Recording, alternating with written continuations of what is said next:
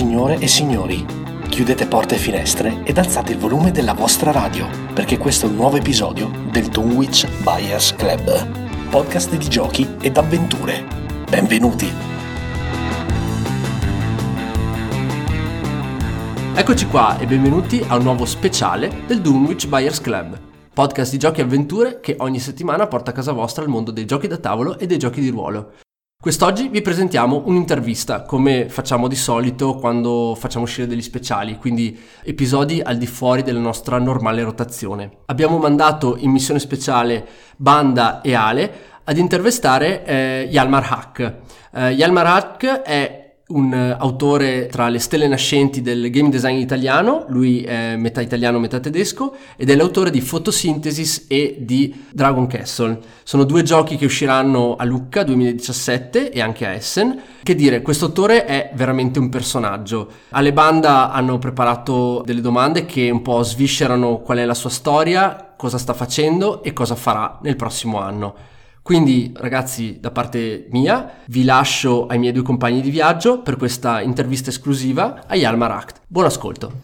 Ciao a tutti, sono Ale e vi parlo in diretta dal Vicenza Play V del 2017. Eccoci qua ragazzi, siamo in formazione ridotta. Sì, molto ridotta perché siamo soltanto io e Banda. Abbiamo l'onere e l'onore di avere oggi qui un ospite veramente speciale. Il lead designer della Horrible Games, Yalmar Hack. Yalmar, intanto grazie di esserti sottoposto a questa cosa con noi e benvenuto. Ragazzi, Cominciamo siamo subito... appena tornati dal pranzo con Yalmar e vi giuro, all'inizio c'era questa cortina di pressione perché non sapevamo come approcciarlo, ma in realtà vi giuro, è una persona super davvero super alla mano. Abbiamo riso e scherzato parlando di giochi, un po' del più del meno e vi garantisco, vi accorgerete di che persona è durante questa intervista. Oddio, che premessa.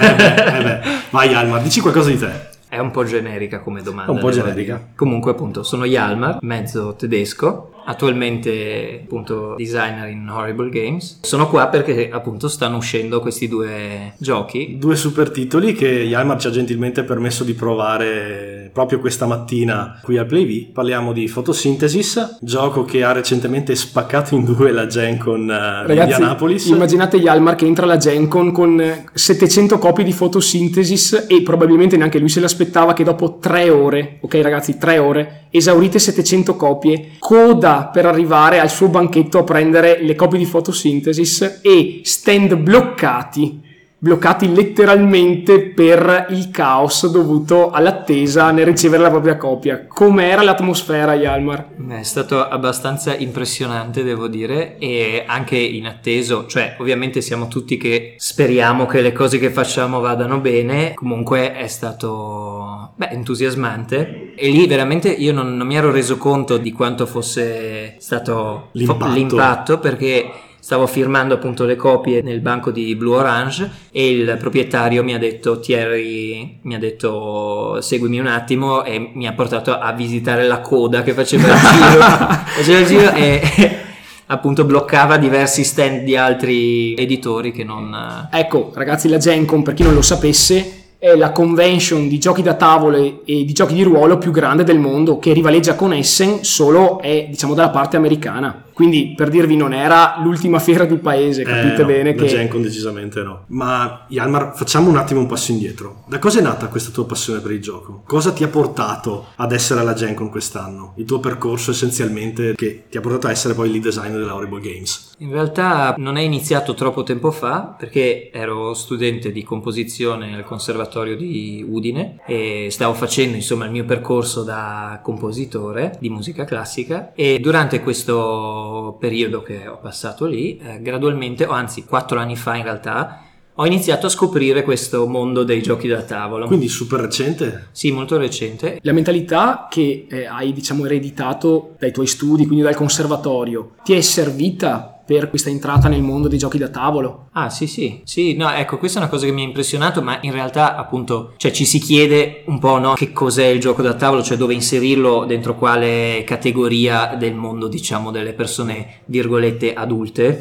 Esatto, sì, virgolette. e E in realtà, appunto, penso con Dixit, io ho percepito che avendo così tante in comune con il mio percorso precedente, fosse molto vicino a un certo tipo di forma d'arte, ma non, adesso non è appunto perché usare la parola arte è un po' uh, spinoso certe volte, ma ho l'impressione che tante di quelle cose che io chiamerei sottili, cioè mm. quelle conoscenze che non sono veramente esprimibili all'interno di un manuale, all'interno di una guida, tante di quelle cose che avevo collezionato e, e costruito nel mondo della musica classica, come ad esempio concetti come coerenza, equilibrio, okay. sono cose che appartengono alla musica e che alla fine sono anche fondamentali nel mondo dei, dei giochi da tavolo, del design dei giochi da tavolo. Per cui, ecco, io ho questa, diciamo, se devo Adesso stiamo entrando un po' in un altro discorso, però se devo definire che cos'è per me la creazione del gioco da tavolo, mm-hmm. è un po' come una scultura multidimensionale di uno spazio di probabilità, cioè di possibilità. Ok. Cioè, immaginiamo tutte le possibili partite che uno può fare ad un gioco e le regole sono dei tagli che noi facciamo allo spazio delle possibili partite. Ok, sbozzare qualcosa sì. fino ad ottenere poi il risultato un finale. Un po' come la scultura, finale. esatto, per cui uno sgrezza il materiale, il masso, uh-huh. per arrivare ad avere... Che... E quindi tu lavori praticamente per estrazione come faceva Beh, Michelangelo? No, non, non penso, no, non proprio così, però diciamo che questo è un po' una, è per visualizzare un po' questo, cioè per okay. avvicinarsi a, a, quello che alla fine penso che sia questo. Per rendere tangibile qualcosa che non lo è essenzialmente. Sì, perché poi ovviamente non è che il mio processo è quello equivalente alla, sì, alla scultura.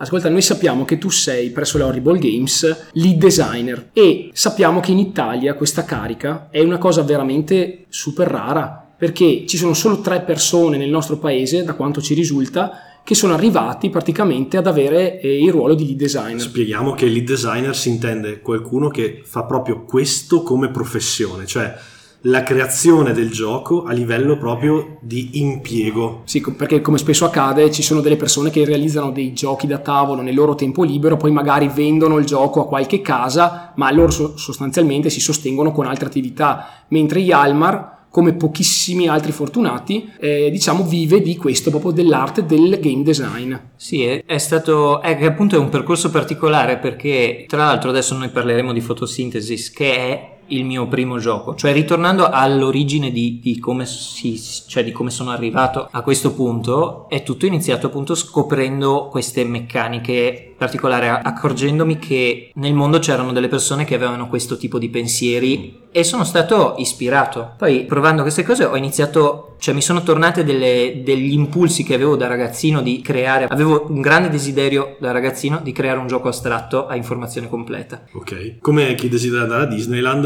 però, esatto. Okay. ognuno però, ha i propri desideri. No, e ci ho provato e ho fallito perché eh, ovviamente è un compito difficile allora lì mi è ritornato questo desiderio e il prodotto di questo, di questa tensione insomma che si è creato è fotosintesi. Poi grazie alle persone che mi circondavano, perché poi bisogna immaginare Udine insomma non è che sia al centro del mondo. Sì eh, le persone che mi circondavano mi hanno consigliato, cioè quelli che poi ho conosciuto nel mondo dei giochi lì locale, gli appassionati, mi hanno consigliato di andare a Idea G, mm. dove poi io con questo prototipino, insomma, mi sono messo, ma non, non avevo idea di che cosa stessi facendo veramente. E da lì eh, sono stato poi scoperto appunto da Yemaya, che mi ha fatto da agente per promuovere poi fotosintesi, e quindi è tutto partito da lì. Okay. Poi in parallelo in realtà ho iniziato a fare anche altri giochi, a lavorare con Yemaya, cioè assieme a loro su altri progetti progetti, molto in fretta, insomma, mi sono ritrovato completamente immerso in questo eh, mondo. Eh, anche perché ci risulta che sei davvero blindatissimo con Horrible Games perché per il 2018 praticamente hai un'agenda di eh, giochi in previsione dovrebbero essere 5 se non sbaglio, altri 5 giochi già confermati. Non proprio, no, non credo 5 insomma. Poi si sa che ci sono sempre delle oscillazioni nel, nel tempo di uscita. No, perché se ti vengono tutti come questi due qua, cioè,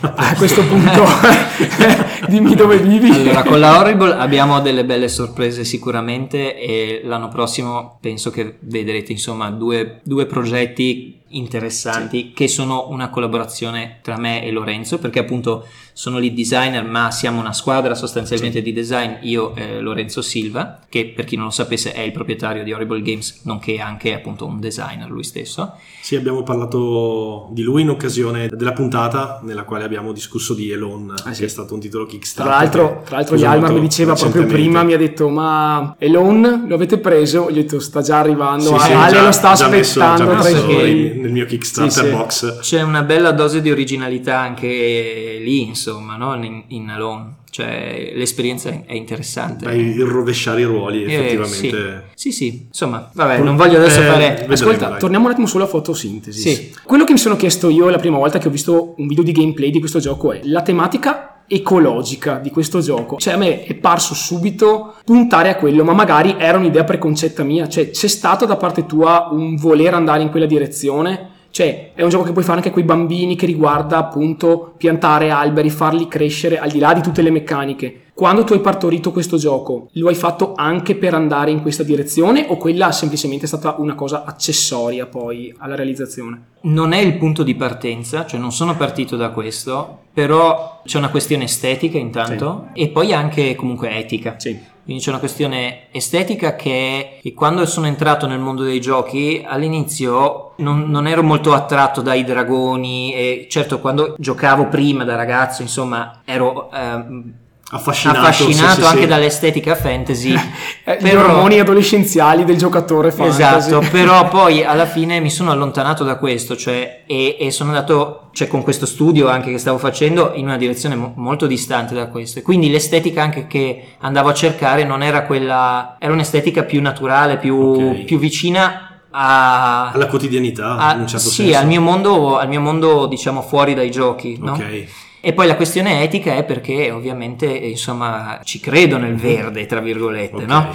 Però non è il punto di partenza perché il punto di partenza è la meccanica dell'ombra. Ok. Questo era il punto di partenza. Ti chiedo un'ultima cosa su fotosintesi. Sì. Ci hai detto prima che non ti aspettavi questa reazione alla Gen Con, però nel momento in cui tu ti sei trovato lì e hai avuto questa accoglienza da parte del pubblico americano, cosa, cioè, cosa hai provato? Essendo il tuo primo gioco, la tua prima fiera di questo tipo con un gioco tuo, cosa hai avuto in testa per quei dieci minuti in cui ti sei reso conto effettivamente di che impatto aveva avuto sulle persone che erano lì allo stand? Eh, non, non credo che, cioè, di essermene reso conto subito, insomma. In realtà me ne sono accorto di più quando poi io ho fatto una settimana a New York subito dopo. Quando si era freddato in pratica. Sono entrato in un negozio di giochi e loro sapevano, cioè stavano aspettando fotosintesi e quindi comunque ho come avuto la percezione di quanto capillare fosse la diffusione La di questo diffusione. ed è alla fine, cioè lo scopo è un po' quello, uno fa un gioco immagino che non- io non sia l'unico che vuole che sia distribuito il più, Il più possibile. possibile. ma non per una questione né di denaro né di fama. Per una questione della qualità del servizio che stai facendo, cioè tu sei un designer, crei giochi e lo scopo è che qualcuno li giochi, Come no? per un cantante sentire la sua canzone per radio essenzialmente penso sia più o meno molto simile a questo. Sì, sì, sì. Ascolta, prima di proseguire con la seconda parte dell'intervista e quindi parlare anche di Dragon Castle, dici, ti prego, dici quali sono un gioco che tu ami particolarmente e perché è un gioco un- o una tipologia di giochi che proprio non ti va mai di giocare in quanto ripudi o la loro meccanica o la loro tematica o proprio il concetto che portano con sé, insomma. Allora, intanto devo fare una premessa che prima di lavorare veramente dentro questo ambiente sarebbe stato molto più facile rispondere a questa domanda. Ok. Perché adesso inizio come a vedere il senso un po' anche di cose che il mio gusto non Eh sì, accetta. non accettava Vedi il prima. Non codice, accettava. vedi il codice, insomma, come il mio. no, beh, eh, però devo dire che a me, a me piacciono in generale, eh, è difficile. Diciamo, giochi che ho apprezzato moltissimo sono Terra Mistica, Agricola, Funkenschlag che è alta tensione. Alta tensione. E insomma, Nations, i grandi gioconi da. Classici 2000. eh sì, i grandi classici, 2000. eh, Storia proprio, storia sì, del gioco da Rico, tavolo, storia sì. del gioco da tavolo, cioè, ma anche perché è con quelli che poi sono stato introdotto a questo mondo, insomma. Però mi dicevi prima che, per esempio, molti di questi giochi hanno dei regolamenti molto ostici per persone che non hanno eh, alle spalle un certo numero di partite, anche spiegare a persone che si affacciano a questi giochi qui sono zeppi di eccezioni, zeppi di casi particolari, mentre tu mi dicevi sei molto più amante, per esempio, del- dell'eleganza nel regolamento, poche cose fatte bene, molto chiare, non qualcosa che si debba leggere. No. Quindi immagino che anche in questi giochi che tu hai citato, poi magari nel tempo tu abbia realizzato quanto alcuni di questi si siano come allontanati dai tuoi gusti in virtù della difficoltà che hanno. Non lo so, su questo punto non proprio, cioè è vero quello che tu dici, che sono molto attratto dalla pulizia, ma in realtà è sempre un rapporto tra quanto riesci a creare gioco con la quantità di regole Ok, che proponi. ok. Per cui in realtà questi giochi che ho, che ho descritto hanno creano un'enormità di gioco per la quantità di regole che hanno. Quello che non mi piace è quando con tante regole crei poco gioco, cioè crei Sì. poco spazio, poche possibilità, pochi- poche possibilità emozionanti. Sì. Invece questi sono giochi che anche nelle loro eccezioni riescono a creare, cioè riescono a creare gioco anche con le loro eccezioni, Sì, sì, insomma sì. sono comunque dei capolavori. Beh, non per nulla loro- sono dei classici, insomma, perché tutti, tutti i giochi che tu hai nominato sono, sono stati giocati da una marea di persone. Ancora oggi, se tu vai a vedere anche su Board Game Geek, sono voglio dire, ai vertici della, della top 100. Per cui Certo. sono scelte sicure che quando uno ti domanda vorrei un gioco, non mi interessa quanto peso, ma vorrei un gioco per eh, giocarci con i miei amici, eccetera, tu gli consigli sostanzialmente molto spesso uno di questi. Certo. Allora, Photosynthesis, uscito a GenCon, arriverà sui tavoli di Essen e successivamente su quelli di Lucca quest'anno. Ma per Essen e Lucca sappiamo che hai anche un'altra bomba in serbo, che è Dragon Castle, che abbiamo provato poco fa, che è elaborato dal, dal gioco del Mahjong, però mi piacerebbe lo presentassi tu. Spiegassi qual è il processo logico che ti ha portato a proporre questo gioco, ma soprattutto ci dessi una piccola anteprima, perché in realtà le informazioni al momento anche su Game Geek e siti di Sono, settore sono completamente assenti. sono completamente assenti. Io ho provato prima, prima di oggi ad andare in giro ad informarmi su sto gioco, ma al di là della cover non ho trovato niente, quindi vai. Sì, allora intanto Mahjong non parte da una idea mia, cioè il concetto di base non è Sì. mio, ma è di Luca Ricci e poi con un successivo sviluppo intenso da parte mia e di Lorenzo Silva. Ok. Questa è un po' la, la storia insomma dello sviluppo. Abbiamo collaborato molto bene io e Lorenzo all'interno di Horrible su questo prodotto. Questo è un gioco basato appunto sul solitario del Mahjong, quindi quello che avete provato tutti sul computer, Sui cellulari. quindi una cosa abbastanza familiare, ma che Lo traspone. sì, l'idea è quella di un castello del Mahjong da cui vengono tolti i pezzi per creare il proprio castello di Mahjong. Diciamo che è un gioco astratto, ma che ha degli elementi che non sempre si trovano negli astratti. Cioè,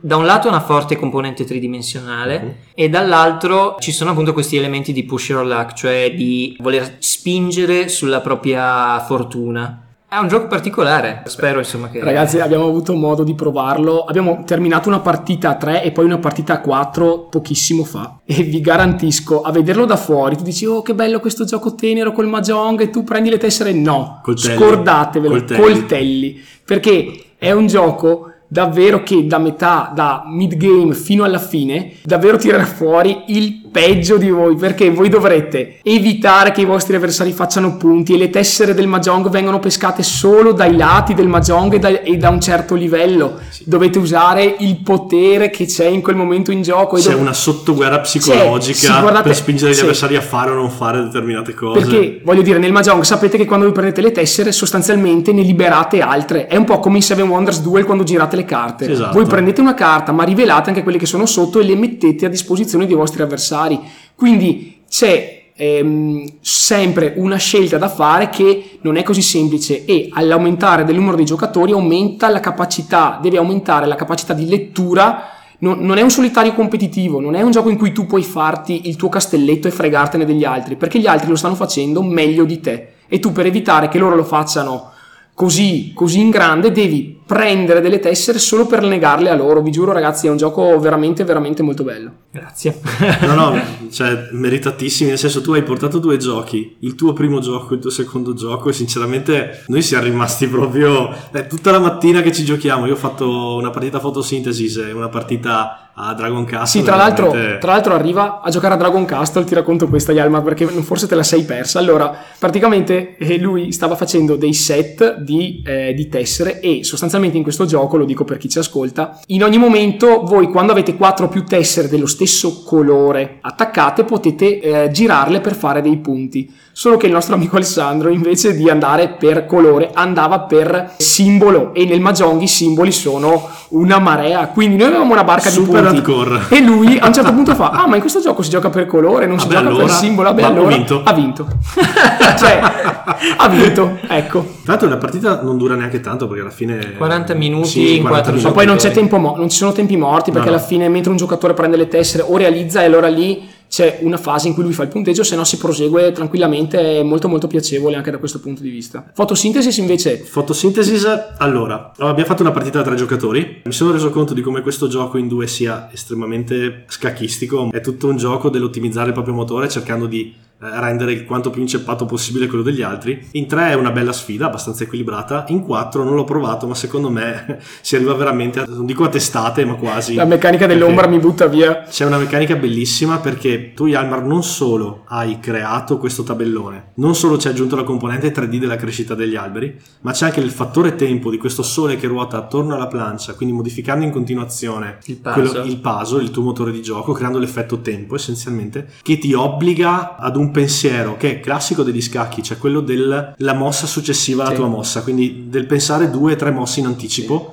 Per cercare di capire quando devi attuare determinate strategie e quando no. Ed è di un'eleganza in- incredibile. Io riesco a capire perché sia stato così tanto apprezzato Sì, dagli sì. americani. Figuriamoci quando arriverà ad Essen. Anche perché si porterà dietro ovviamente le aspettative create in, in America. E però per il pubblico tedesco penso questo qua sia un kraken di livelli Sì, ma, ma poi la cosa, la cosa vera che ancora di più mi ha stupito è la semplicità con cui lo spieghi, perché sostanzialmente alla fine si parla, adesso ve la metto in prosa, di alberi che vengono irradiati dalla luce del sole, alberi piccoli, medi e grandi, e loro prendono una quantità di luce in base alla loro grandezza, vi danno semplicemente dei punti luce che poi voi spendete per fare delle cose che di per sé, a vederle da fuori, sembrano cose semplici, elementari, ma il tutto dà vita a un meccanismo molto elegante, cioè un meccanismo molto profondo che parte in realtà da pochissime regole e secondo me questo è Ah, ovviamente davvero non, un non siamo pregio. pagati da Yalmar ve lo dico subito No, ecco, sì, non, non- abbiamo non nessuna siamo sul libro paga della esatto, non- assolutamente. della Blue Orange, questa è proprio niente, spontanissima non, non c'è alcuna implicazione economica Comunque i soldi ve li do dopo. Ah, grazie, questo lo tagliamo ricordo. E beh, cos'altro di beh, Fotosintesi sarà distribuito in Ah, Italia da Olifante, ci siamo dimenticati di dirlo prima, mentre invece Dragon Castle sarà Genos. diretta Genos, Genos Games. Ecco, devo chiedere un'ultima cosa per forza, ovviamente la domanda stupida di banda per eccellenza. Allora, la prima volta che sono andato, sono rimasto colpito sui forum dal successo che ha avuto Photosynthesis alla Gencon, vedo che il game designer si chiama Hjalmar Hack. Al che ho scoperto che è italiano e, ho- e mi sono chiesto, ma com'è che Hjalmar Hack è italiano?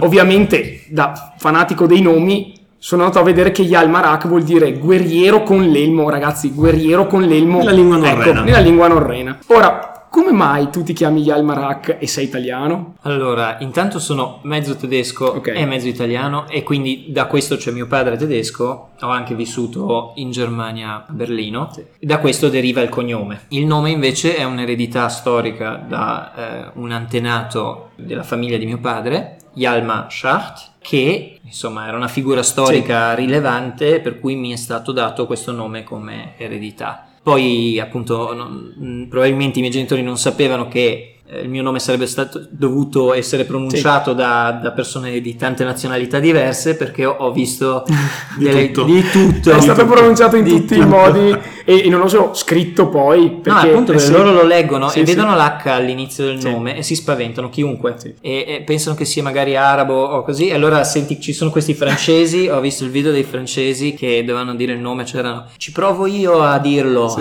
Kamar", cioè delle cose che non ho. Noi abbiamo giocato anni di giochi di ruolo e tutti i personaggi di Mech si chiamano sempre con nomi vichinghi, quindi siamo andati a colpo sicuro, si chiama Yalmar, abbiamo detto subito. Sì, che poi la cosa divertente è che non ho mai conosciuto un omonimo, però certe volte in un in- nei videogiochi ritrovo il mio nome.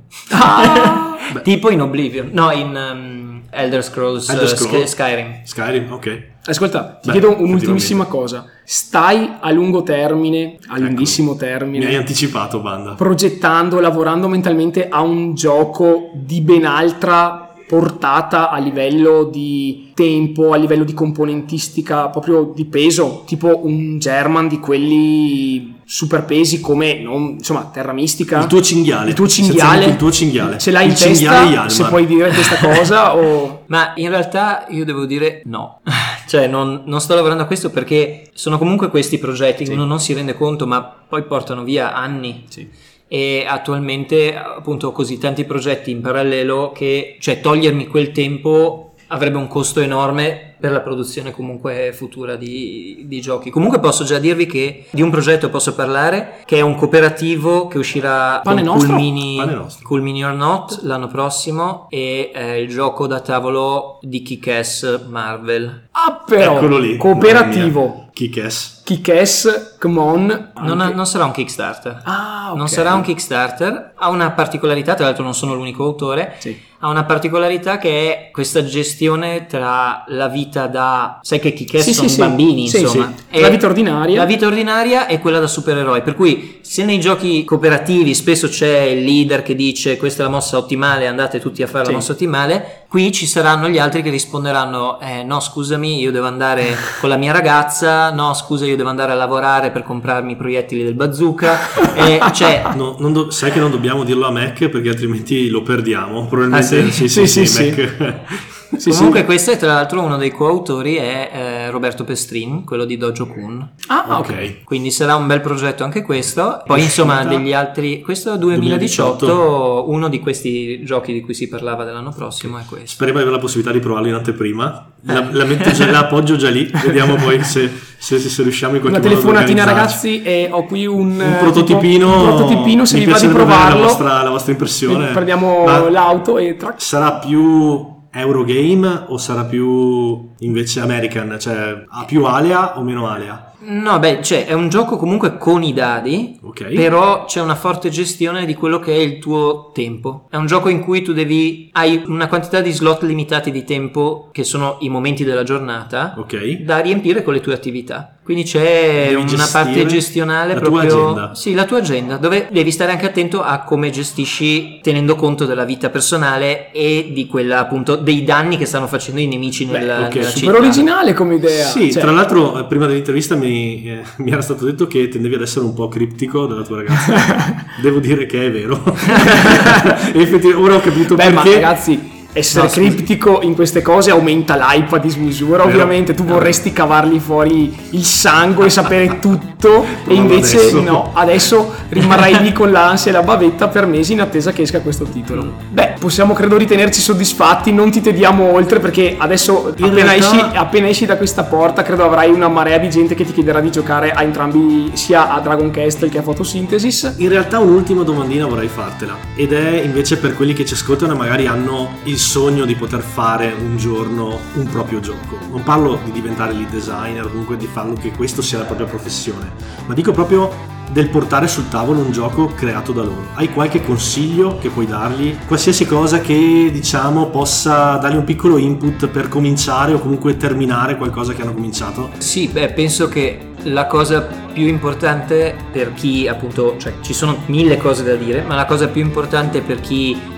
sta iniziando questo percorso, ma in realtà anche io stesso sono un principiante, comunque è pensare ad un target, pensare per chi è fatto questo gioco e portare tutto quanto verso quel target, verso quel tipo di esperienza che uno vuole dal gioco. Ok. Quindi non perdersi, non perdersi nel- in cose che non sono rilevanti, ma concentrarsi su chi poi giocherà questo gioco. non dire il deve piacere a tutti, avere ben chiaro chi poi vorresti che giocasse quel gioco e Certo, però io dico anche perché spesso poi se ti chiedi qual è il target del mio gioco attualmente, magari è, sono 10 persone nel mondo, no? E allora diventa come la macchina di Homer Simpson Esatto. che ha- lui praticamente l'ha fatta talmente su misura anche per sé che in realtà alla fine diventa una cosa veramente per pochissimi e non è un prodotto fruibile che è anche la ragione per cui magari poi quel prodotto non trova uno spazio nel mercato o questi autori non riescono a vendere quel prodotto. capito. Beh, direi che con questo possiamo chiudere possiamo ritenerci soddisfattissimi ti ringraziamo nuovamente Yalmar per aver Grazie a partecipato a, questa e intervista per il tuo tempo. per averci soprattutto fatto provare entrambe le tue le- i tuoi due pupilli di là Penso E- tu abbia già capito che due copie sono già prenotate. Esatto, sì, sicuro. Quello del Mahjong lo ora, regalarlo alla mia ragazza Luca, Roberta. Ce ne impossesseremo. perché va, va pazza veramente mi ha già detto di, a pro- di portarle a casa il prototipo ti dico solo questo quindi ecco speriamo di rivederci nei prossimi mesi magari davanti a qualche altro prototipo a qualche fiera tu facci sapere se c'è qualche magari novità in arrivo quando puoi ovviamente parlarne e noi non mancheremo di venirti a trovare per eh, giocare, per commentare insieme e per eh, rifare un'altra esperienza come quella di oggi. Insomma. Va bene. Grazie davvero da parte di, di- mia, di Ale e di tutto il Dunwich Buyers Club. Grazie a voi. Ciao, Ciao. Ciao. Eh.